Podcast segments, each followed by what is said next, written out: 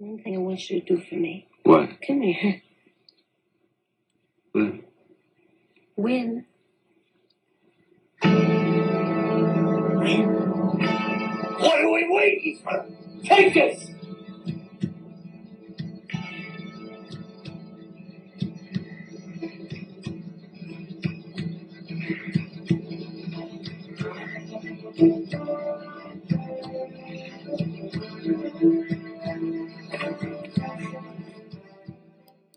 Hello, everybody. Welcome to the Tim Gaither Podcast, episode 57. My guest today is going to be Willie Hunter. Willie is a hilarious, hilarious dude, one of the uh, newer paid regulars at the comedy store, and he was a writer on the Jerrod Carmi- Carmichael show, and he'll be here in a little while, um, hopefully. I think he's going to show up. Anyway, we appreciate you guys tuning in, and uh, we're live on the Comedy Store's Twitch right now. And uh, John Cheeser's here. My buddy Todd Larson's over there. He's going to take some pictures for the Tim Gaither podcast. So uh, we got a lot of shit going on here today. Um, No, you said okay. Now I just met Todd, and uh, you guys work together. Is that right? Or well, the first time the first time Todd ever did a road gig was uh, when I It wasn't road. It was I was at my home club in San Antonio. okay his home club in San Antonio. He hosted, and I was the feature, and uh, Augie Smith was the headliner, and he was just telling us that some lady. 80% into the show, like Augie had like 15 minutes left and she decided she was offended and wanted all her money back. And we're like, well, you should have gotten offended 45 minutes ago, not now. so, yeah, God bless Todd for coming down. I totally forgot that you were even going to do it. This has been the craziest couple of days. I was, uh, I was on a plane yesterday for what ended up being about 12 hours with all the delays and all that other shit. There was a, uh, I tweeted this. There was a deaf guy next to me, and I, I tweeted and put on Facebook. I said, uh, um, "There's a deaf guy next to me. What's the sign for wash your ass?" because this dude, God, he stunk, man, so bad. And uh, him and his wife was like a deaf couple, and and uh, he kept getting over and like bending over in front of me for some reason, and I was just like, "Oh, for the love of God, man, will you please?" I don't know if it's like a maybe it's like a sinus deficiency. I mean, at Well, some point you, would think if the guy can't hear that he could at least smell well, you know? Yeah, Because like usually when you're deficient sense. in one sense, yeah, Yeah, then you can. right. Yeah. Or his anyway. wife would assign to him like here, like here's some dial soap, or Well, she's probably used to it. Maybe it was her that smelled. I think that's what it is. It, it's like you get used to it, um, and then you just kind of numb to it. And then one day someone walks into your apartment and is like, "You stink, man! Like all your shit in here smells horrible." Yeah, like I've had people, I've known people that, eh, like the entire relationship I've had with them, they've had bad breath, and and I know for a fact that they have like a girlfriend or a boyfriend, and I'm always thinking like, have they never ever told you, you know, what's coming out of your face right now? But Never apparently. Well, you never know where people are. I mean, desperate people. They're like, you know what? I've been lonely for 17 years. I'm willing to take a little halitosis. For, This this is actually a pretty good segue into uh, um, a good friend of mine. This last week, Craig Tonginson passed away, and he was he's tragic, tragically shot and killed. And uh, Craig was a great guy, and I feel really horrible for his family. I, it sucked that I couldn't be back in Kansas City for his memorial. Um, but speaking of smells, Craig and I went to New York City about I don't know 12, 15 years ago and uh, I paid for everything. I was like, dude, I'm doing the Pittsburgh Funny Bone. You come with me. You can do some guest spots, and uh, you do some guest spots, and you be like my tour guide in New York City because Craig claimed that he knew New York City like the back of his hand. he was like, dude, I know everything about New York City. I'll take you everywhere. And I was like, cool. I'll pay for the gas. I'll get our hotel. All you got to do is be my little tour guide. And he's like, all right. And Craig, if anybody doesn't know him, is was super enthusiastic about everything. He was just, you know, it was very hard to get him down about things. Um, if he didn't want to get down about it. So we went to New York City, and he is our tour guide. He's taking me around, and my tour guide didn't know shit about New York City. he was He'd been there before, right? You're- well, he had been there, but he was just as clueless as me. Plus, we were smoking pot. I mean, we were smoking. It was like a Cypress Hill concert. We were just the, between the two of us, how much weed we were smoking. Um, so by the end of the day, and it seemed like every 30, 40 minutes, because we were stoned and lost, we would stop and we would eat something that we had never eaten before, whether it be like New York pizza or Persian food or Indian food or just, we were just trying everything. And uh, so we get back to the hotel, and I'm a little annoyed at Craig, to be honest with you, because I'm like, dude, you don't know shit either. I mean, we spent the whole day lost He's following you around all day. basically, so we get back to the hotel and we've been eating all day. And I went in the bathroom and took the worst dump of my life. I mean, holy God. I'm surprised the fire alarm didn't get shut off. Just get started, whatever. And, uh, and I'm sitting in there, and, and you know it's bad when you're conscious of, wow, this is really bad. Like when it's yours, and you're like, oh, Jesus, like you're in the middle of it going, my God, this is just awful. So to get back at Craig, I was like, hey, buddy. After I get done, I'm like, come look at this bathtub. I've never seen a bathtub like this in my life. and he comes in and he's all enthusiastic. He's like, what, what? and it takes him probably two seconds to realize that I only brought him in there just so he would be part of that funk. And uh, and it took him a couple seconds, and he's like, "Oh God damn it!" and the look that Craig had on his face will make me laugh until I'm an old man in a nursing home. and you know, for people that don't know him, you know, yeah, that's kind of an amusing story. But the picture I have in my head of his face when he smelled that is and always will be one of the funniest things of my life. And uh, I'm going to miss him for a variety of reasons. Um, but anytime I need to laugh about something, I will think about that story and uh, it'll make me laugh. No, how? When did you guys? When you and Craig? How did you guys first meet? Um, Craig was already, he was like three years younger than me, but he was already doing comedy and getting paid for it at Stanford and Sons. He was a really good MC already. Um, so that's how I met him. When I when I started open mics and stuff, he was one of the few guys that was already getting paid. And uh, Craig's thing, he always had pot, and he was always like, "Hey man, let's go puff." And that was always his thing. Do you want to puff? and there were some things you could count on when you would call him or he would call you when you would answer the phone. He would the first thing he would say every time was, "Hey man, what's up?" and and then he would ask if you want, yeah, and then he would ask if you wanted to go puff, and uh, and yeah, I'm gonna miss him. Bullshit that he uh, that he passed away, and and this weekend I was in Virginia Beach, and there was a it was like Saturday night or something, and sometimes you know how it is after shows, you come home and it's just you come back to the hotel and it's just lonely. Like you went from being like the center of attention to just being like King to king.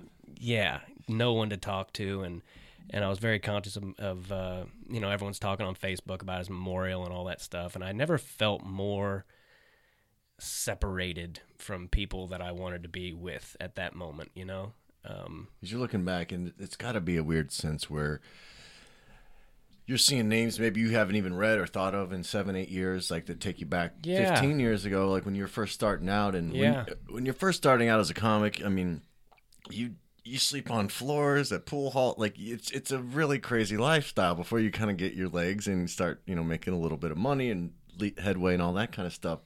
But it's you're in the trenches. Yeah. what where I'm going with that. And there's Yeah. certain bonds that you establish in 18 hour car rides with people after you smell their farts after eight corn dogs that you can't really, you know, you don't have those with other people. yeah, I was texting people that I hadn't texted in years just to be like, hey, uh, Craig's death has really made me remember all these people, and uh, and and I just reached out to three or four comics that I used to know that I hadn't talked to in a long time, just to tell them that you know I missed them and Right. and and all that stuff, and and Craig and I always had uh, similar women troubles. We we always had. Uh, um, we always bonded over that because we were both really bad at relationships and all that shit. And plus, we were both huge drinkers and potheads, which doesn't help relationships at all. Um, so yeah, I'm gonna miss his ass. But I did have a great weekend weekend in Virginia Beach, the Funny Bone. Have you guys ever been to the Funny Bone in Virginia Beach? I have not. It's one of the best clubs in the country. It just is. The audiences, the staff, Um, The stage looked incredible. I mean, and just from your Instagram, I think you had a picture. Is there was like a whole catwalk, or there's a whole balcony, like a U Yeah, shape they- yeah, thing. I yeah. mean, it looked like a real nice, like a mini Yeah. theater almost. Yeah, there's a balcony upstairs, and then there's this little stairwell. I think Willie might be here. There's a stairwell um, that is right by the stage, and there's a door, so you can like literally stand there until they announce your name, and then you open the door like a big shot and walk through the door and up onto the stage. And uh, yeah, it was it was really cool. Is that is Willie here? Yeah, I think. Yeah, no, no, that's not Willie. I That's thought I saw Willie. him come in. He's gonna be here soon. So, oh, what is that like working with John Witherspoon? That's who listeners. That's who Tim was working with this past weekend. Well, I headlined the Wednesday, Thursday, and Sunday, and then Friday, Saturday, I have a feature for John Witherspoon, and he is, without a doubt, one of the classiest guys that's ever done comedy. I mean, you know, in my eyes, he's a legend. You know, Witherspoon. And, And to interrupt you briefly, for listeners, he's the dad that takes the shit and Friday that stinks up. That, not to make this a shit episode, but that's who he is. If you don't know John Witherspoon, he's the, he's in he's a legend. He's comedically. pop. He's yeah. He's pops from Friday. Boomerang, one of my favorite movies. Yes, he had yes. some of the best lines. You can't be pussy whipped. You got to whip that pussy. I don't get pussy whipped. I whip pussy. That's that's John Witherspoon. and we we had some great conversations in the green room and he has no ego whatsoever doesn't travel with anyone um, is just a normal dude. And i even told him um, before the after the second show or before the second show or something like that. No it was after the second show we were hanging out and i said uh, i said man i just you know sometimes i get nervous and i was in that stairwell down there and i was like you know there ain't nothing to be nervous about you're just think how whenever I'm nervous, I try to be grateful for things. Like rather than worrying about it, I try to be like think how cool it is. And I'm like, dude, you were just upstairs having a great conversation with a legend of this business. And and I told him that before this after the second show, and he was like, "Oh fuck, I don't care about none of that shit." and he meant like I don't I don't think of myself as a legend or any of that stuff, but eh, he is whether he thinks of himself that way or not. He absolutely is, and he was telling me some great stories about Mitzi and how they had this their relationship and how he was the house MC at the La Jolla Comedy Club, and they had Really? yeah. they- Is that where he got his start too? no, he started out here, but he would travel down to La Jolla, and or not the house MC, but he would do like their potluck or I forget exactly the. The terminology with it. But yeah, but he was he. They would drive him down there in a limo, and he would host it, and and he said Mitzi would be at the front door, and she'd be like, he'd be on stage. And, and Mitzi would be like, Johnny, come seat people. People are at the door. And he'd be like, Mitzi, I'm on stage. and he said that people like really enjoyed listening to their banter. Um, I've I've featured for him a few times now, and one time I asked him, I was like, "Hey man, would you like to do my podcast?" He goes, "Oh fuck no, I don't do none of that shit." Um, but what a cool dude, what a laid back, just awesome person. and that's like he's so he's been in the industry now for God like 40, 40 years, years. forty years, yeah, Man, yeah. He's been doing comedy twice as long as me, and uh, Forty years. yeah, yeah. yeah, a little over twice as long as me, yeah. So. Uh, and he said he still gets you know somewhat nervous and he know he knew everybody he was talking about richard pryor and and and right before we went on stage he was talking about some uh, he was in the stairwell and down there and and talking about how sometimes you don't feel like going on stage at all you know and i'm like i'm glad to hear that never really goes away because and then he's like but you get then you get out there and especially when they're a great crowd you know it all just kind of kicks in for you and it's fun uh, again, and you're like, oh yeah, that's yeah, right. That's why know, we do this. yeah, he said Richard Pryor, they would get him, like at the comedy store, they would get him to do five minutes. You know, they'd be like, come on, Richard, just do five minutes. He'd be like, okay. And he'd go up there to do five, and he'd end up doing an hour because he would start feeling it, you know? And we all, we all get that way as far as, you know, one day you don't want to do it, and the next, or a few minutes before the show, sometimes you're like, I don't want to do this shit. And then you get up there, and it's like a different person takes over, you know? So. Different when it's a small crowd, though. When you have to do those clubs when you, all right, 11 people, let's go. Yeah, that's true too. But I've found that some of my favorite shows are small crowds. Yeah. You know, because then it's almost like you're in their living room and you're just, you know, if especially if it's a good little crowd, yeah. because then everybody's part of the show, and And you're, for me, I feel like that's when I can actually write new material because you're loose. You're like, I know everyone on a face to face basis. Yeah. like I trust all you. You guys trust me. Brenda, Brenda, how you Here's some ideas. What do you guys think? Yeah, I I had a I had a lot of fun um, recently on stage. I, that's where I wrote write the most usable material. Like it's one thing to write in your uh, in your room or your hotel or in your office, but when you when you write on stage, it's usually and then you remember it. You know, that's where the best stuff for me comes from. Is stuff that I say and then I just remember it and keep remembering it. Do you want to know my philosophy on that? Is and I'm gonna give it to you regardless if you do or not. Um, it's okay. So when you're on when you're writing on stage, it goes from your brain right into the mic out to the audience. Yeah. When you're in your room, it goes from your brain into your pen down onto the paper, right? Mm-hmm. Now you got to take it back off the paper and put it back into your brain and then spit it out of your mic. So you're adding like five, six steps that that translation can get lost or misstrued or Yeah. what did I mean by that? And that's why um, I I love just taping crap like you know there's eight eight people in the audience press record I'm gonna record this because like like you just said something will slip out but it's that brain to mic and you're not losing anything off the paper retranslating it even though it's your own writing sometimes I read stuff and you're like I don't know what that means Yeah. I, I was too lazy that should have been a four sentence description I tried to squeeze it into two and now I got to throw that away Yeah, and for me, it, it it's it's mainly a matter of just thinking about it too much when I write it versus whether I just say it. And I've talked about this on the podcast before. That's where um, the funniest things in my life have always been when I didn't think about it. I just said it. Just say it. Don't think about it too much, you know. And now, even now, if you think about something too much before you say it, chances are it's not funny. yeah I turned my hat around so we could get some some- better get better pictures of my face, but um, oh nice Willie, yeah. I've Willie's got my in- buddy Todd Larson in here right now. He's taking some pictures. He was nice enough to come down here and uh, and take pictures. So I'm trying to look nonchalant while he does that and talk at the same time. Yeah, where the hell is Willie Hunter? he's, he's here I'm telling him okay, tell him to get we got, down. Yeah. Tell him, tell him we're running out of shit to say. chair next to the door. You There got we people go. over here going, Um, That's the worst when you're on stage and you're about to wrap up and there's somebody comes up and they're like and they and they give you the stretch sign and you're thinking I ain't got nothing left, motherfucker. or drink, and there on the napkin it says, take 10 more minutes. yeah, that yeah, that's the Well, you worst when they give you 20 minutes yeah. ago, 'cause I already yeah, come on in. closing. You're good. Yeah, Yeah, yeah. especially if they tell you to do a a short amount of time, and then you've burned all these bridges. Yeah, you eliminated all the segues and stuff. You just went right. That's for what the they don't hitters. get is you burning bridges is a is a big deal. You're like, I can't just go back into that shit now. It's not gonna make sense. Hello, Willie Hunter. Yeah. What's up, buddy? Get on that microphone. Let me see if that. I'm yeah, here. Welcome that to the Tim Gaither well. podcast. This is the Tim Gaither podcast. Do you know Todd Larson? Yes, Okay. of course I know Todd. Okay. Yes. This is gonna make your career, buddy. We've got literally, literally dozens of people listening to this shit.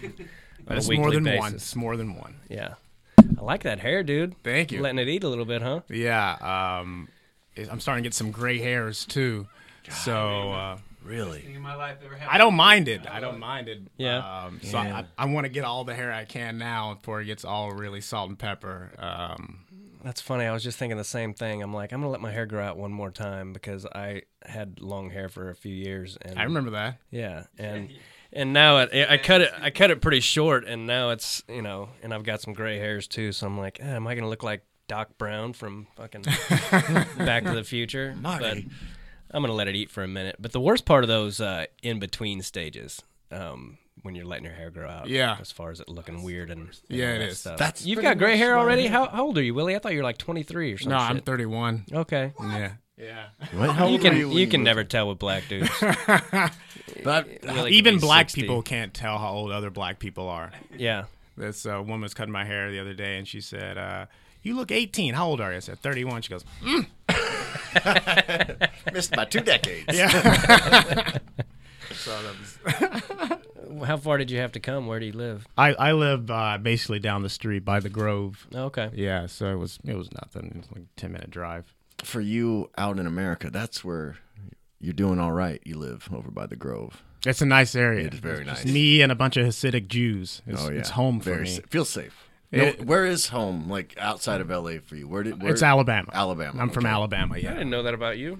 Oh, you didn't? No, I didn't Yeah, know yeah. I'm from the South, baby. Cool. Born and raised What there. part of Alabama? A very small town called Heflin. Uh, but it is 15 minutes away from Talladega National Speedway. And that's how I. That's where I grew up. If you NASCAR really- country. NASCAR country, right there. I've been there a couple times. You know, Yeah, I mean that's like the first time I went, I was scared as fuck because I'm black, right. and there's like you know half a million people there. You know, just just in partying and outside of the venue. Yeah, it's an Uh, event. It's yeah, it's like Mardi Gras, uh, but for rednecks. And I went and uh, I went with my friends, and I had a blast. I, I thought it would be a problem, but it, because I was black, everyone treated me like a novelty because you don't have many black people there. So I was treated like a king. I was like king of Zamunda there. This is the coolest guy ever. That's how I, I remember seeing black guys at uh, Phish concerts and being like, "These, this is crazy. this is crazy, guys." Turns out they were selling mushrooms, but it was still cool to. It's weird. Yeah. Well, thanks for coming, man. We appreciate you. And you guys are from uh, Kansas City.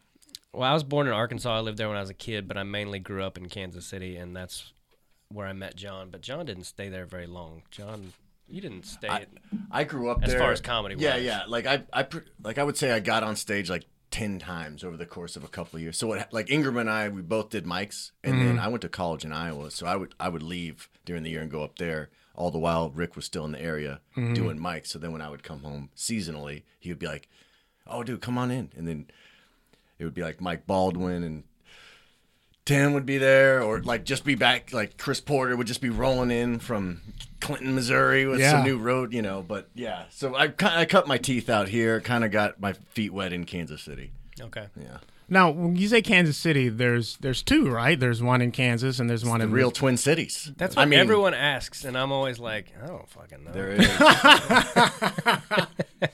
Like, I, I'm surprised that people know that that that many people know there's a Kansas City, Missouri, and a Kansas City, Kansas. Well, I But everyone does because that's all literally the first question everyone asks me. well, I don't want to make a Kansas mistake. City, Missouri. I always assume Missouri. Yeah, Missouri? Unless you specify. Kansas City, Kansas is a good place to to uh, Get shot. yeah. Ooh. Uh, no, it's Kansas City, it's Missouri that. too, depending on where you're Yeah. at. But yeah. Yeah, that was kind of weird.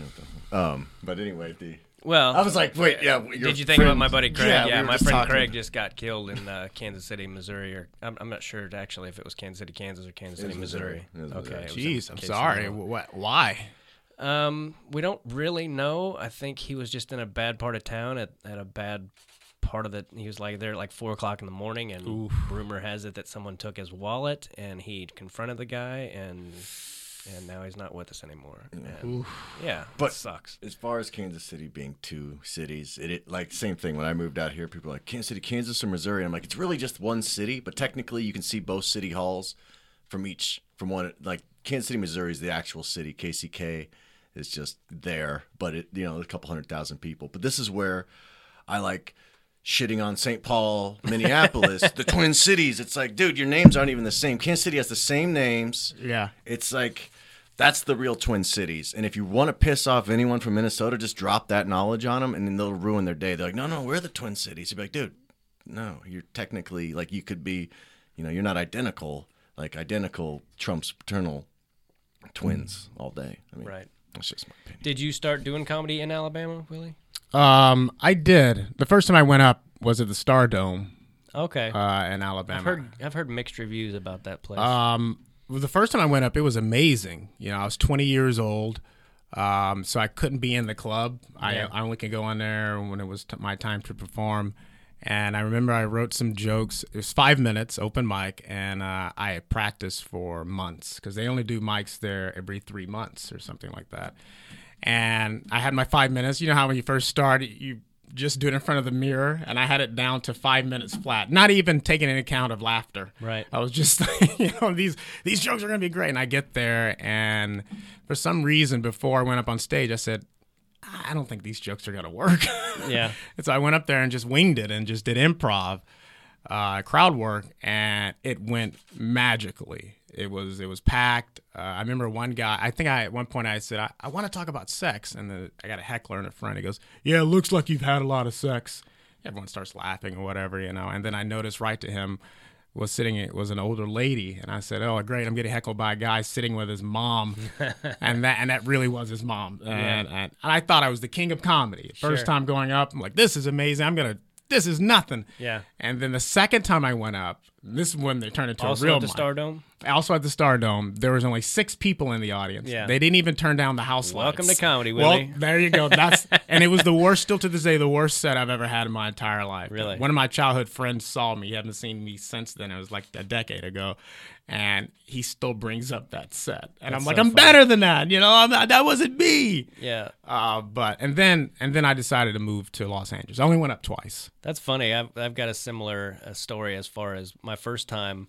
There was like eleven people from my high school that came, and uh, I had my three minutes down cold. You know, like I knew exactly what I was gonna say, and I'd been practicing it for a few weeks or whatever, and uh, and it went really well. And the second time I went up, the the set was okay, but I, they kept pushing me back farther in the lineup, and mm-hmm.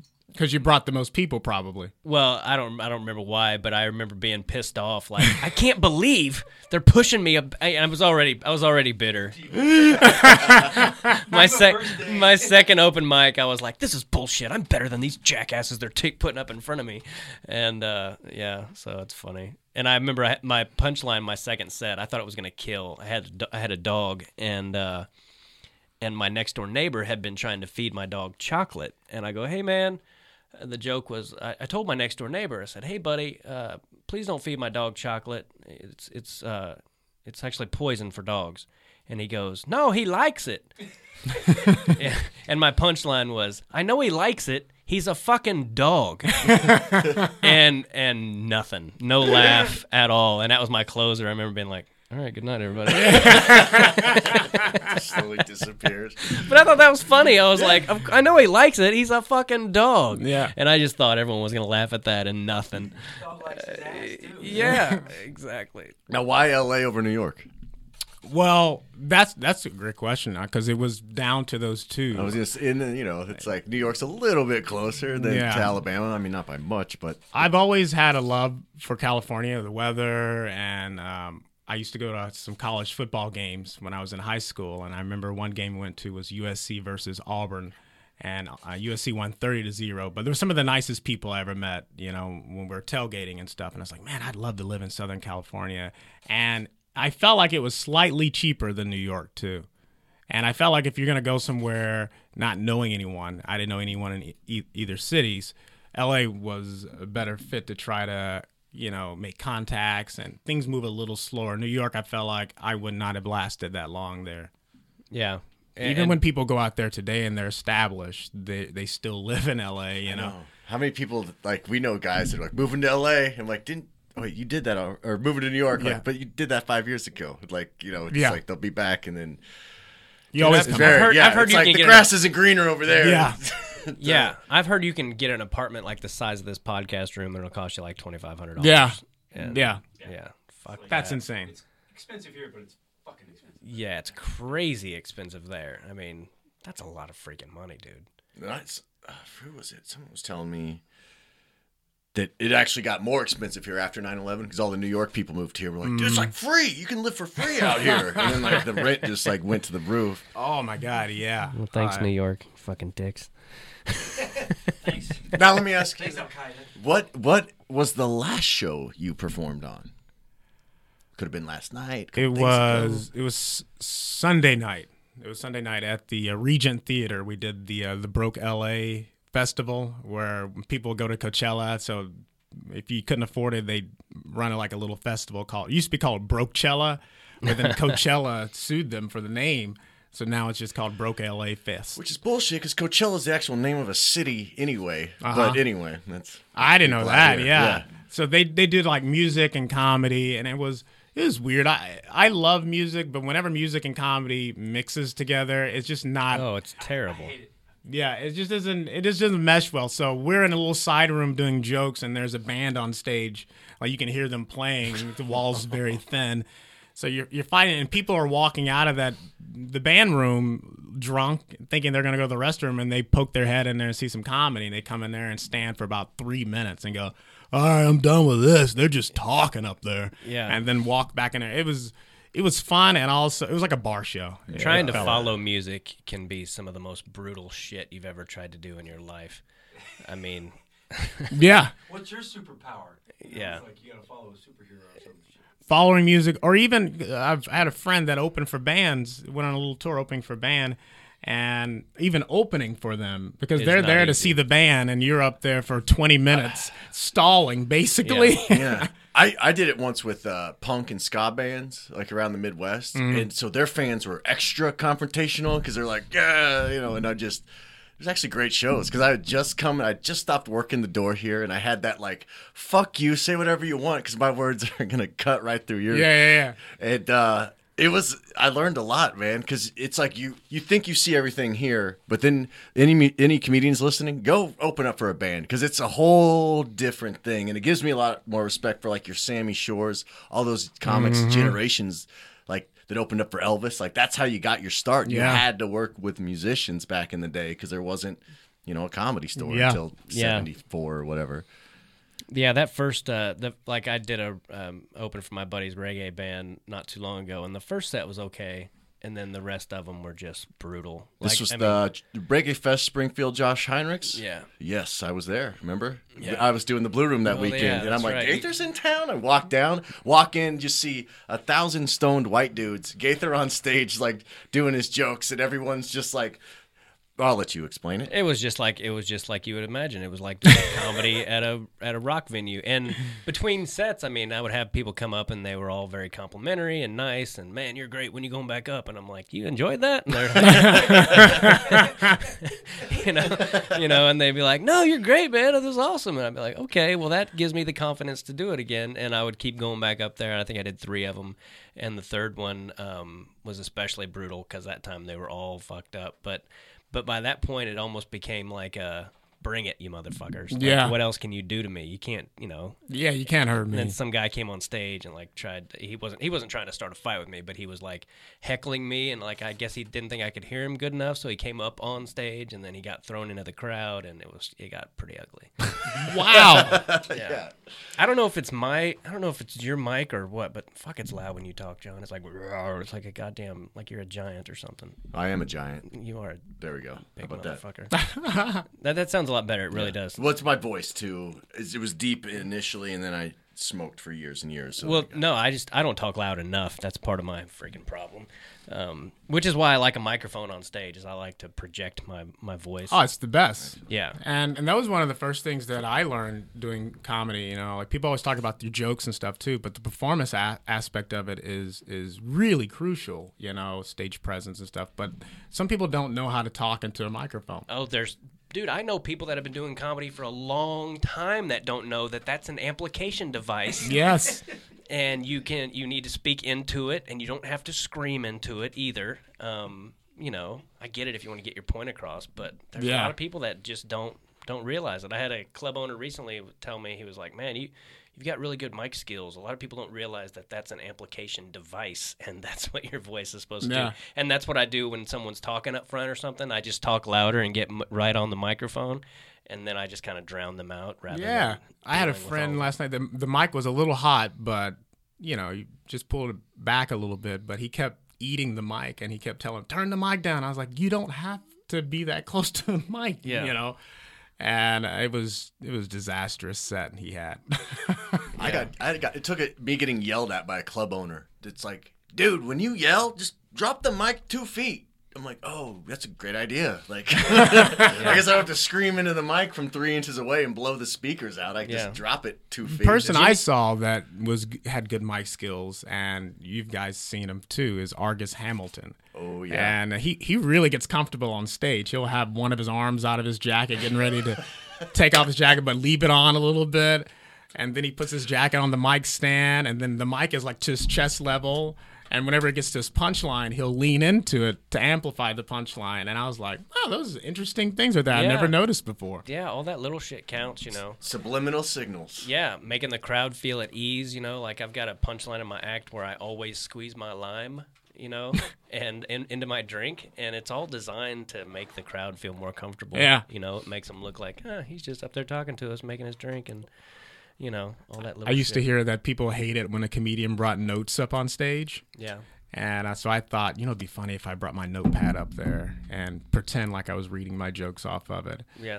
And when I and I do that for about three minutes, and then I go, I don't even know why I'm looking at these notes. This is a picture of a little girl holding balloons, and I show the audience my notepad, and, and they just erupt in laughter because I can feel them thinking it's not professional, so they Right. wasn't with me until I did that bit, and then I had them. But it's so weird how I don't care what you do Can on you stage. open with that when on your tel- like your big television debut? Like, do you open with that? Bit? I, I would. that I, is fantastic. I, I think it's now 'cause you hilarious. fucked it up.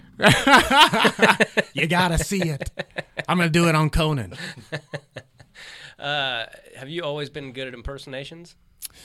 Only of people that I already kind of sound like. Okay. Because uh, Willie Hunter does the best Barack impersonation Oh, uh, of anyone I have ever heard. Um, do you care to do a little for us? Yeah. Ladies and gentlemen, Barack Obama just walked in. Barack, how you been, man? I mean, you, you know, it's been a year and a half since you've been president. What have you been doing with yourself?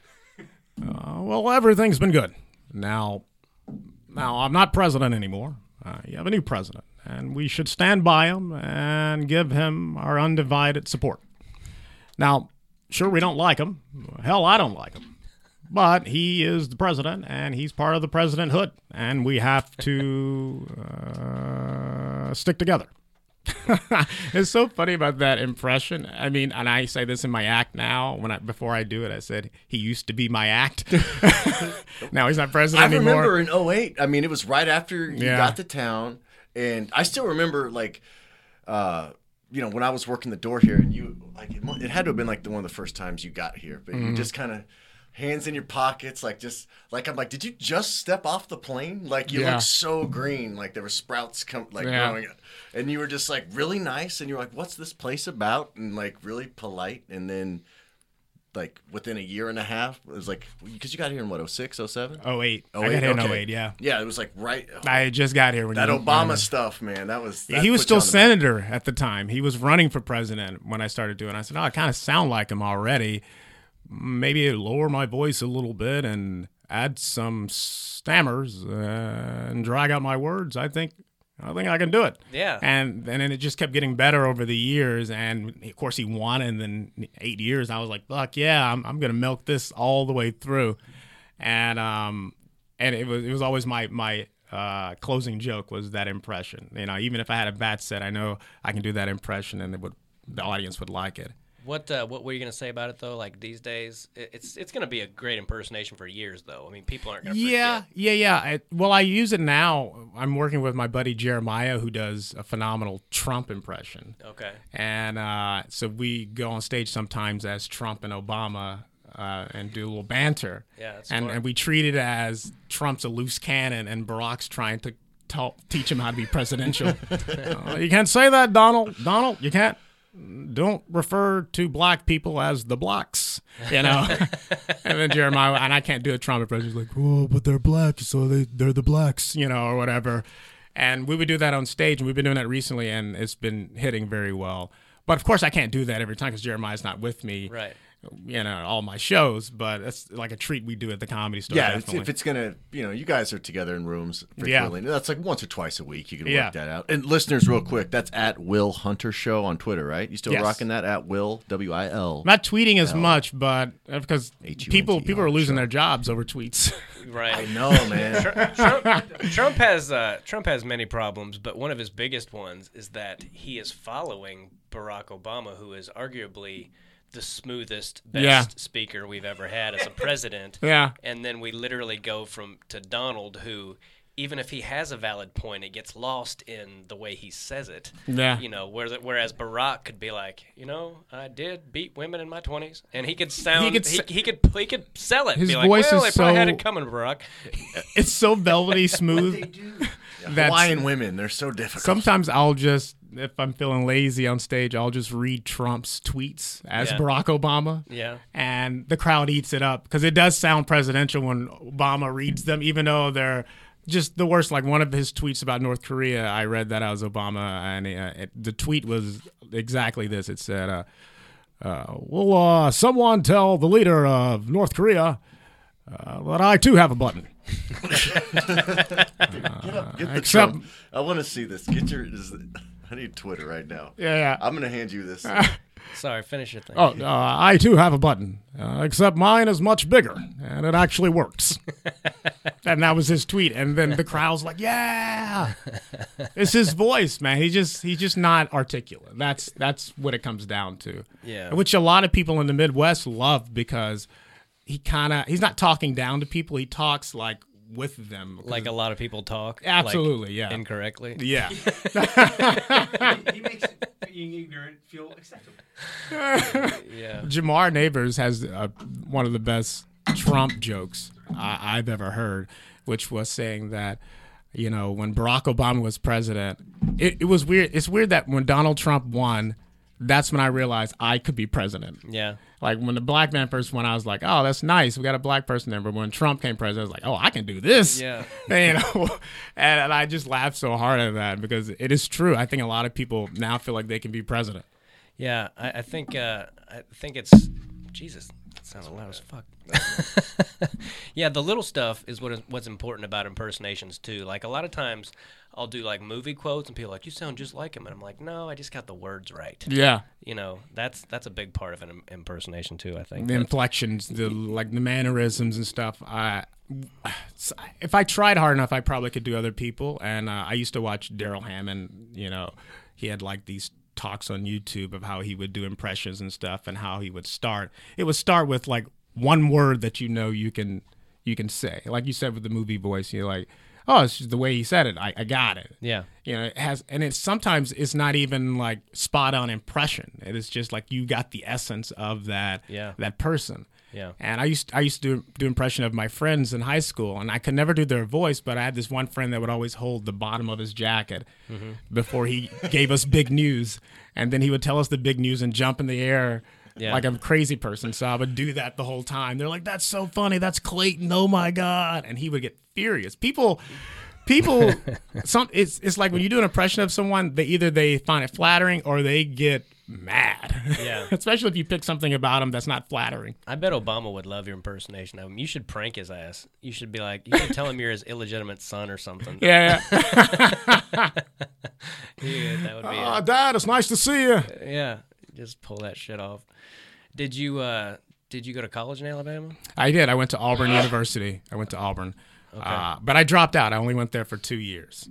I don't know if you you guys dropped out of college. Um, two and a half, and then I was like, I'm not going back. yeah I- i, I, I- was two years and i was this like guy. I graduated, but only because I didn't know what else to do. what'd you graduate? What was your major Uh, I was gonna be a teacher and a wrestling coach because again, I didn't know what to do, and I figured I'd have my summers off and coach wrestling, and it's a decent life. Plus, I was gonna be the easiest teacher on the planet. You know, I would have been that guy like take your test and pass it back. You know, I wouldn't have graded shit. I would have made them. yeah grade you're gonna their own grade each papers. other's tests Yes. remember a teacher that used to do that and you're Absolutely. like really Were you That That guys- was Coach Rife at my high school. That, That was- that was what I was gonna do. I was gonna make people grade their own shit, except you know the big test. I guess I would have had to do that or hire somebody. That's to so do it. funny. I I went to college to be a math teacher. Yeah. I was going to be a high school math teacher and I was going to coach sports too. Okay. Uh, Probably football and basketball. Those are my two favorite. But I remember I was 2 years in and I noticed that I was taking all the same math classes as these engineers. Mm-hmm. Which, you know, made me furious. I was taking the same exact classes, knowing that when I graduate, we're both going to be in the same debt, but they're going to start out with a salary of at least 60000 Right. and I was going to get what 19, 20,000 or something like that. Yeah. It just blew my mind that I was studying the same things with these people. And and as I kept getting into the program more, I realized I, I kind of don't like kids. Yeah. Yeah. And that that's a crucial part to being a teacher, you know. Absolutely. And and then I was had an affinity towards comedy, and that's when I started doing stand up when I when I decided to drop out of college. Yeah. I Which I, it sounds stupid. I did a teacher aiding thing, and, and it was all these like sixth graders, and it was like day two that I'm like, I'm not gonna be a fucking teacher. There's no way. But I was already four years into college, and then when I decided I wanted to do comedy for a living, I went to my counselor and was like, I'm gonna be a comedian, but I've got all these credits, I might as well get a degree. And she was like, Well, you can have a social science degree next semester. And I was like, All right, There take- you go. I'll take a social science degree. So. I'm technically a scientist, and I would appreciate it if you guys would call me doctor from here on out. So you you had an idea though that I mean, you I assume you were probably always funny, and you, you had an idea that you wanted to do stand up, or did you want to do some other realm of comedy? I, I just wanted to be in the business of comedy. Um, I used to write stuff on the side and I, for no one, just for myself. I would write jokes and screenplays just for the hell of it. Yeah. And then I said, you know what? Why don't I try to pursue this and let's see if something could happen. But I've always loved comedy. I used to watch late night TV shows as a kid. I because I was I couldn't sleep as a kid, so I'd watch Letterman and Conan and Leno and Arsenio almost every night. Back when having those credits mattered. Yeah, that, when it when it meant something, absolutely, yeah. Now, how many Twitter followers? Yeah. Oh God, So you watched it all the time. I watched it all the time. That's my my ultimate goal is to be a talk show host. That's what I want to be okay. uh, in the comedy world. But writing it is fun to me too, and that's that's really what pushed me out here was writing comedy. I had a couple of scripts that I wrote when I first moved out here, thinking I was gonna sell them. You know, show up to someone production office and hey, I got some scripts here. Can you take a look at them? Which I did do that. I did that at National Lampoon. You remember the old location down the street? And I thought it was a museum when I had just got here. And I walked up in there, and the secretary goes, "Can I help you?" I go, "Oh my God, I'm so sorry. I thought this was just a National Lampoon museum. I didn't know this was production office." And as I'm walking out, one of their executives of development walks down and goes, "No, no, stay here." And I was like, "Am I really gonna?" Is this gonna be easy? I'm gonna sell my scripts here in Hollywood, and he's like, "We need a uh, PA for one of our movie shoots," and I was like, "All right, I'll do it."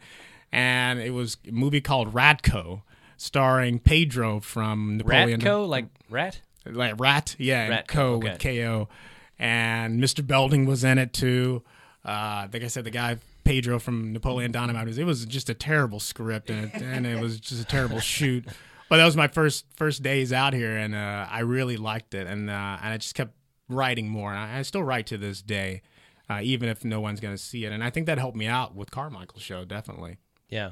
How long did you write for them? That that show's it's not currently on, right? No, it ended last summer. We we lasted uh, three seasons, uh, thirty-two episodes. Uh, I, I think there was about we worked on it since May 2015, so about two and a half years working Okay. on having a job. uh, but I remember it two years before that when we started coming up with the concept. It was 2012 when we started developing the concept of the Carmichael show, and it didn't see the light of day until August of 2015. Okay. So Great credit though. I mean, you've got your foot in the door now. al- Yeah. already. Just you know, I mean, that's a great thing to have in your back pocket for when you if you know if you want another writing job. I would imagine. Yeah, it, it it's at first it was it was exciting credit to have. You know, being a co-creator of a show, a writer on a show.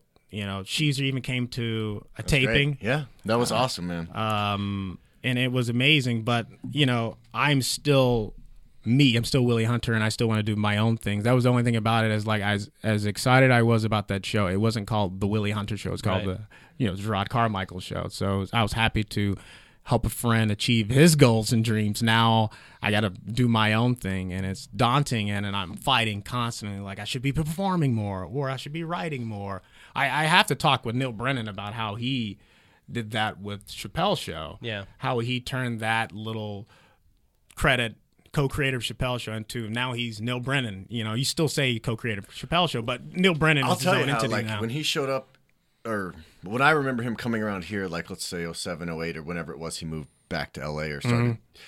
Like he just put in the work, man. Like he was funny when he got here, but Yeah. like, dude, that guy is a beast on stage right now. Yeah, he and is. like he's, he's, it's one of those points where it's like, oh, Neal's on stage, and you see people gravitate towards the room. Yeah. you know, and that's just hard, you know, hard work. you know, yeah, he would go up every night. You know, um, every mic too. You have to do that. You have to do that, and I got to get back into that. Nah, I've kind of taken like a year and a half off from stand up. I'm back into it now for the past eight months, and it's you don't forget, but at the same time, I I feel I'm a little rusty, and I, I need to go up more. Yeah, and and all the the best guys will admit that too. Like, uh, it's probably been five or six years ago already that I was talking to Bill Burr, and I was like, "So when do you feel like you found your voice?" And he was like, "I still don't feel like I've found it." And I'm like, and he's you know uh, if anybody who knows anything about comedy if he's Yeah. not if he's not in your top five then you don't know what the fuck you're talking I, about I agree. and and I think everyone does agree with that and that's part of why he's so great though because as great as he is and as many people who think he's great he's still like eh I still don't really feel like I've found it I always, know? I always look at. I'm glad you said that. I always look at doing stand up or just working in comedy in general is like practicing law or practicing medicine. You're practicing comedy every day. You don't really perfect it. You have to keep going up you and refining it. never perfect it. Yeah. Ever. My friend Chuck Johnson was on stage not too long ago. He's he, this actually been a few years now, but I'll never forget it. He's already been a 30 year mark, and he did a he had a joke that really killed, and then he closed with something that didn't do near as well, and he goes, "I should have closed with that last one." I've been doing this 30 years. I still don't know what I'm doing. you know, and it's true. You never have it figured. And, and and just when you think you've got it figured out, or like my friend Jason Dixon said, he goes, he who was also a 30 year veteran. He he hasn't been doing comedy for a while, but he said you'll be going along and you think, you know, I might not kill every time, but I don't think I'm gonna eat it anymore. And as soon as you have that thought, you are about to eat Yep. shit. Yeah. Um, and, and and even now, this weekend, I was having some, some great shows, and as soon as you have that thought, like this is going really well, or this is going to be one of those sets that you know, as soon as you ha- you have to just stay in the moment. If you think ahead too far, it's almost like the crowd knows. Yeah. and, and then it immediately starts going south. Like on Thursday, the first 15 minutes, everything out of my mouth just killed, and I had that. And I, I started thinking about how glad I was I was taping this show. Mm-hmm. And then no sooner did I have that thought than people started getting tired. It was kind of hot in the room and all that. And then the show was fine. But that first 15 minutes, it was like, uh, you know, and sometimes you can't follow crowd work. Like sometimes you'll do crowd work and you're killing with it. And then when you go back into your jokes, um, where the fuck did you guys go? Yeah. You know, Yeah, they're yeah, like, yeah. yeah, no, go back to talking to that chick. You know, it's like, fuck. You can't follow your own shit sometimes, you know? I, I feel that way sometimes, especially if I if I bomb, I actually get a little excited to get it out of the way. like you know, especially if you go in La Jolla, La Jolla Comedy Store, and have a great weekend, and then you come back to the Hollywood Comedy Store, it will bring you back down. Oh yeah. yeah, I've been on the road for like a month before and 27 out of 30, 30 shows were really good and then I come back and do the comedy store original room and it's like someone kicking you in the balls. Yeah. It's just like um Well, it depends on on the situation. it depends on the night, yeah. yeah. Yeah. Fairly fairly recently, yeah. There's you a story with uh, um, It's just such a different audience Mm-hmm. sometimes too. several comics, um, like Dave Attell. I remember vividly one night bombing horribly, silent in the OR, and and that was after they're like special guest Dave Attell, and people like yeah, and then like bomb goes in the main room, crush halfway through a set, stops and goes, you know what? Fuck that room over there. That room is a goddamn devil. Yeah. And starts cursing the original room from the main room stage. I was like, all right, Yeah, well, I've heard that Doug Stanhope won't even go up in the original room. Oh, he's wow. Like, he's like, I'm not going up in there. He's like, I, I've got a confidence problem. Not- I don't need to. I don't need to go in there and, and have those fuckers tell me I'm not funny. You know, That's So, hilarious. Yeah, I remember that Dave Attell story. Uh, he he was like, I was just doing these same jokes in the original room, and they stared at me like a dog getting shown a card trick. That room is the fucking devil. I will never go back in that shithole. And one night I had to follow him in the original room, and uh, and some nights that room will give you a shit ton of confidence too, because I That's went, true. I had to follow him, and he did really well, and I was nervous, and I went up there and had a really good set, and and it gave me a hell of a lot of confidence. So Yeah. it's a double edged thing. It's like oh, I'm the king of the world. That the- you got to you got to you got to always remember the, the the the good sets more than the bad. The bad sets you learn from, the good sets you savor, especially in that room, um, because when they come, it does put you over the top. Like some, I, I can't even sleep that night if if I do really well in the original room. I, Yeah. I still got that stage high. Yeah, well, I live in the South Bay now, which is about. Um, it takes me. It, it's a 23 mile drive, so it, you know, at the right time of night, it'll only take 35 minutes to get back to my house. Mm-hmm. But it's been some of the best 35 minutes in my car before, and it's been some of the 35 of why do I even do this shit? you know, like I don't need this. Why do I even go down there? You know, You know you've had a bad set when you're driving home in silence.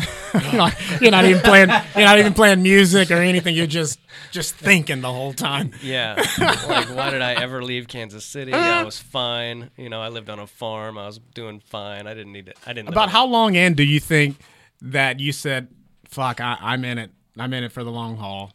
You know, I, I before I even started, I knew I was going to do this for a living, and I had a plan, man. Like I knew that for the first time in my life, when I decided I was going to do comedy for a living. Uh, I was excited in college because the last year or so of college was really anxious for me because I was like, oh shit, I don't want to be a teacher and I'm four years into this. What the fuck have I done? And when I decided I wanted to do comedy for a living was the first time that I was like excited about it. And my plan was to do it for two, give it two years, and uh, and I just the first two years I didn't care about making a nickel. I just wanted to get a semblance of how to do it Yeah. and uh, so to answer your question, I, I the first two years didn't worry about it, and then the restaurant I was working at closed down, and I haven't had a day job in 17 years. Wow. Yeah, but I mean, before I even did an open mic, I was like, this is gonna be my job. Like, I have to make this work now. Um, so I kind of put myself in a corner. I, I agree with that two year thing. That's when I first moved out here. I said I'll give myself a couple years uh, to see if I have any growth. Yeah. And it wasn't about making money or or trying to be the best comedian. I just want to see could I do this, Yeah. um, and am I funny? And then time went on and things started lining up. You know, after two years, I got a job here as a doorman at the, at the comedy store. um, got to do one of the last showcases um, for Mitzi, even though she wasn't here physically. They taped it for her That's Yeah. right. That's right. um, and that was one of the last showcases for her. And I felt like, oh, I'm, I'm doing something here. And then I was meeting, you know, you guys here too. So I was making connections with people. It was all happening. Basketball on Saturday. Basketball on Saturday. Like I was making friends. I was getting spots. You know, I wasn't making any money, but it was going in the right direction. Yeah, I remember telling someone when I first the first couple years out here, and I, when I moved out here, I already I had already been doing comedy for eight or ten years for a living, eight years for a living, ten years overall when I moved out here, and after about three or four or five months, I was broke as hell. But I remember being out in the uh, parking lot with someone and being like, "I've never been this broke in my life, and I've never been this happy in my life." you know, like as an adult, this is the least Yeah. amount of money I've ever had. Yeah. and but I still am, you know, and that comes and goes. Sometimes I, I, still I think about those. way. I don't. I didn't mind when I first started, and my sleeping on floors and couches and cars, and it Which was is- just it was fun. which is part of the reason that so many uh, bookers fuck us is because they know that we will try just my friend Dan Gabriel put it perfectly he goes they know that we try just as hard if we're making 50 bucks or a thousand bucks Yeah. and once they figure that out uh, the good ones don't the good ones still have a heart and whatever but there's some guys who are like you know they'll do this because Digging they ditches. Oh yeah. They'll do this because they love it and we can fuck them. And there's no unity in comedy and no one, you know, we, we all are some undercutting bastards are like, well, well, I'll do it for nothing. We don't, Yeah. we don't realize that you're screwing your fellow comedians by doing that. And we've all done it. I remember when I started out and asking, um, Brian Burgess to feature in Kansas City. I was like, I'll do it for what do you normally pay features? And like, ah, four or five hundred dollars for the week, and I'd be like, I'll do it for two hundred. You know, and I didn't realize I was 23 years old. I wasn't thinking fuck the other comics. I was thinking I just want to do this. You Yeah. know. But if you're listening and you're out there and you're starting out, you're fucking everybody when you do that. Yeah. and and they some of the bad bookers, they I shouldn't say bad, but you know they're everyone's trying to make a living, but they they know, man. And Oh, yeah. it, it's it's They're like, wait, I can get seventy percent instead of just my fifty. Yeah, okay. Yeah, do and, and and I'm even almost 20 years in. I'm realizing that you don't have to accept the money they offer you. You can counter offer or tell your manager or your agent, I'm not, Yeah. I'm not going for that. Eh, or if they say this is our budget, I'm like, okay, well then I can't come. You'll be surprised at how often they'll be like, okay, well we can give you this. Or when you start out high, they're not. It's not going to dismiss you from getting the gig at all. Yeah. It just means that they know you're not gonna take just any bullshit they give you. Yeah. Um, but it's it's a hard thing to learn, especially when you start doing it as your only source of income. And Well, that's that's. I'm still learning the business aspect of comedy uh, myself now. Um, because you worry about the art side of it for so long. You want to be good at stand up. You want to be funny. Years into it, and then once you start making some money, you're like, uh, okay, what am I supposed to do now? How do I? You got to save because you you're gonna you may have a dry month. You know, you're gonna have one month where you're doing 20 gigs or whatever, and then the next month you have two Yeah. uh, balancing your you know your finances is, is a huge thing um, and then a lot of people when you do gigs what they'll do is some places like you know we'll give you a discount on drinks and you know you don't add up how many drinks you had and Oh, yeah, you get your check you're like what the hell happened to my check you're like well you drank it all and it's like fuck Yeah. and some people do that with gambling when they have like the vegas gigs and stuff Dude, like that that's yeah, casino gigs. Like, and I'm at the point where I'm just like, that's what you're offering. All right, whatever, I'll take it. And so I made that mistake one time. I'll never do it again. I'm like, can't lose your money. Yeah. gotta have the check when you leave the casino. Yeah. just don't gamble at the casino gigs. That's why I tell people when they feature, I'm like, you got to sell merchandise because it guarantees that you at least get home with your check, if nothing else. Yeah. You don't have to cut into it with gas and all that shit. And I also tell people starting out they need to get a book called Zen and the Art of Stand Up Comedy by Jay Sankey. I don't know how many people I've recommended that to, and hardly any of them ever do it. But it's a really easy book to read if, uh, because I have people reach out to me every now and again that say they're starting out in comedy and all that. And uh, so if there's any uh, anybody else out there listening, I'd highly recommend that book. It it outlines what you do in the MC spot, what you do in the feature spot, what you do in the headline spot, why the MC spot is difficult, why the feature spot is the easiest, why the headline spot is is difficult and the line minds you have to navigate, you know, the mm-hmm. check drop and the people getting tired and following a hot feature or, you know, all that shit. It it just lays it all out for you and it's like a little how-to book. I don't know how many how much money I wasted on textbooks in college and none of it taught me shit. yeah And that $20 book that's what is i don't think i've read this before guy by named Jay Sankey. He's a Canadian comedian. Uh-huh. Um, and my counselor recommended it to me because when I got back to my apartment, there was an answer. There was a message on my answering machine, and she was like, "I feel bad. I didn't know how to advise you because no one had ever come to me and said they want to be a comedian instead of a teacher." After putting in 100 credits. so she was like, I felt bad, but I did find a book called Zen and the Art of Stand Up Comedy by Jay Sankey. And uh, so that's really the only recommendation I can give you, you know, as a counselor. And I was like, well, thank you. And I got that book. And I remember riding back to Kansas City. It was a two hour drive from Manhattan, Kansas, and reading that book. And it described like what a stand up comedian is and how they're kind of like the outsider looking in kind of a thing and just describe the mentality of us and I got chills all over me just Wow. just reading it and being like that's me god damn it that's who, this is what I'm supposed to do with my life fuck I wish I would have realized this a few years ago but um it, which which takes me back to a point I wanted to make a minute ago and what kind of drives me nuts about this business anymore and not to sound like the old guy because you got to change with the times and that's just how it is but there's a lot of comics to your point the good ones are worried about getting good at stand up, right? And they worry about the art form, which is why we get fucked so so easily in business. But these days, and, and what I was going to say is the best comedians generally were good on stage. Not to say I'm one of the best ones, but like the good comedians are are uh, they're good on stage and they care about what they're doing up there. But when they get done, a lot of times they're kind of quiet and don't want to be around. You know, they want they don't want to be the center of attention. Yeah. They do when they're on stage, but not for the most part. And these days, it's all about look at me, look at me, look at me. And most of those guys suck. oh yeah You know, it's just like the guy that's on all the time. Fuck, have you ever been around a comedian that's constantly on? You want to murder the motherfucker. Yeah. You're just like, shut up. No one cares. Stop making jokes about everything, you know? I like to think that for the majority of comedians, we're actually introverts. Yes. Um, love being alone. the good ones, yeah. You know, even when you go on the road, you're alone. You know, you're at home writing, you're alone.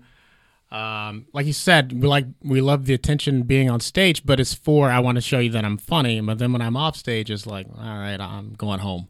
You know. Um, Yeah. But there are some comedians that that do that, and uh, I remember one time speaking of Bill Burr, and this is how we became friends. A quick little story. Um, outside the front patio at the comedy store, there was a, a comic. She was hula hooping. Uh, just in front of everyone, just hula hooping, and Bill Burr goes, "What? What is she doing there? What? What is she? Some improv person over here trying to get attention?" you know, he started laying into improv, and I was like, "No, no, she's a comedian." She's like, "Ah," And then I asked Bill to do my show. I said, "Hey, would you like to do my talk show I'm doing?" And he goes, "You know what? I'll do your show if you take that hula hoop and toss it into traffic." And I go, "Yeah, that'd be funny." And he gives me a look, and I go, "Oh, you don't think I'll do it, do you?" And he goes, "Nah." So I walked over there to the comic, I tapped her on the shoulder, and I said, "Can I can I see that?" And she goes, "Yeah." And I grabbed that hula hoop and tossed it into Sunset, you know, Sunset Boulevard. Car ran over it, and I walked past her, and Bill comes running to me. He's like, "Dude, that was amazing! I didn't believe you were gonna do that. Yeah, I'll do your show twice. Here, get my number." And I was like, "Really? That's I'm getting your number right now. You know, this is amazing." Yeah. But it, but he was so irked by that comic that was we're all comedians, Yeah. especially at the comedy store. We're all hanging out. We're all comedians. The worst thing you can do is try to get attention with a group of comedians because Right. now you're annoying, Yeah. You know. And uh, I had some friends that used to be like that. That's not like that anymore. Thank God. But that that used to. That's one of the things that I'm like, I, I can't do this. Yeah. And there's some still like that. It's the worst way to like not fit in here. Is Yeah. To come in and be loud and squeaky and be like, "Give me the attention. This is how I'm gonna fit in." And Yeah, like, this guy recently was doing. I, I was just being polite, and next thing I know, he's like doing his impersonations for me. Like he thought I was gonna be like, "Hold on, dude, I've never seen anyone like you before." You know, And my favorite. Uh, one of my. We gotta wrap this up, but one of my biggest. Uh, brags in comedy is that uh, I'm not like super tight with Bill Burr, but if I text him or call him, he will eventually get back to me. And one night, uh, one time, I was really nervous about something that I was filming that was coming up, and so I called him about it, and he called me back, and we were talking. And he's on the phone, and uh, he's like, "Yeah, Tim, you just gotta remember to have fun." And ah, you're not gonna let me over, you fucking cunt. and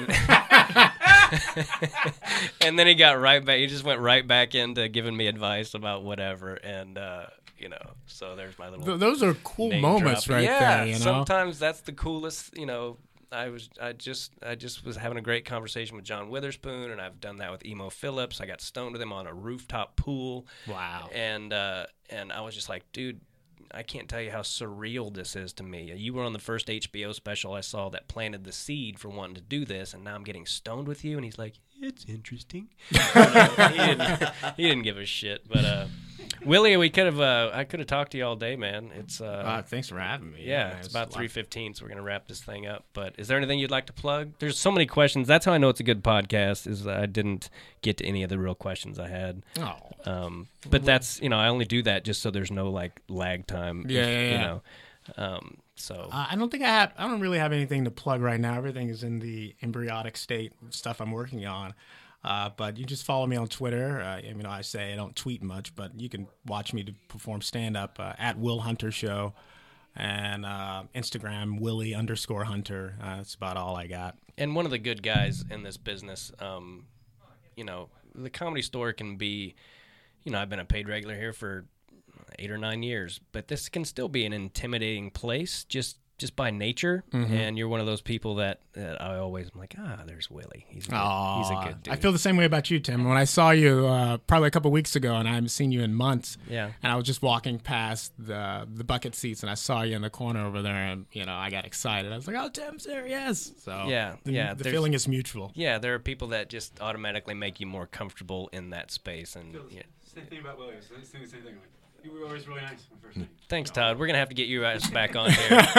Um, seriously, I would I would love to have you on here. But you pay it for though, because the, when I first got here, one of the first person to talk to me was John Cheeser. He was working the back door, and, No, I remember it very and vividly. I was like you said, my hands in my pocket with a Lynyrd Skynyrd hoodie It on. was, that was weird. Working the back door, it's like whoever came around that corner, I knew they had that little extra like curiosity in them. You know, I just remember you coming around just staring at stuff and be like, "What are you up to?" and be like, "I just moved to town." 21 years old, yeah, nothing and, to do. And and I like to think that I can usually tell pretty quickly who gets it, you know, and you get it. You know, you've always gotten it. Like, and I can always tell when people who don't either. It's like someone who says, "Oh, I used to wrestle," and I'm like, "Motherfucker, you didn't wrestle." I always know. I'm like, "You think you wrestled," but.